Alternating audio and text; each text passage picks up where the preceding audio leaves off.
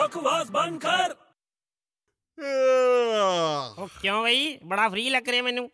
ਆਹੋ ਛੁੱਟੀ ਹੈ ਯਾਰ ਆਰਾਮ ਕਰ ਰਿਹਾ ਉਹ ਛੁੱਟੀ ਆ ਅੱਜ ਤੇਰੀ ਹੂੰ ਹੈ ਓਏ ਆਹੋ ਪਰੇਸ਼ਾਨ ਨਾ ਕਰ ਤੂੰ ਭੱਜ ਜਾ ਇੱਥੋਂ ਮੈਂ ਤੈਨੂੰ ਪਰੇਸ਼ਾਨ ਨਹੀਂ ਯਾਰ ਉਹ ਮੈਨੂੰ ਤੇਰੇ ਨਾਲ ਇੱਕ ਬਹੁਤ ਇੰਪੋਰਟੈਂਟ ਕੰਮ ਹੈ ਤੂੰ ਫ੍ਰੀ ਹੈ ਕੀ ਆਹੋ ਯਾਰ ਫ੍ਰੀ ਆ ਪਰ ਤੇਰਾ ਮੈਂ ਕੋਈ ਕੰਮ ਨਹੀਂ ਕਰਨਾ ਉਹ ਇਦਾਂ ਕਿਉਂ ਕਹਿ ਰਹੇ ਯਾਰ ਦੱਸ ਯਾਰ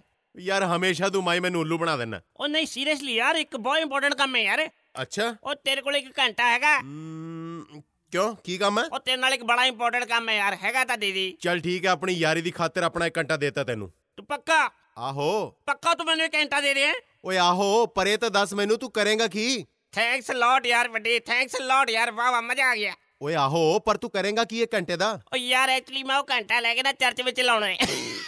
ਓਏ ਬਕਵਾਸ ਬੰਦ ਕਰ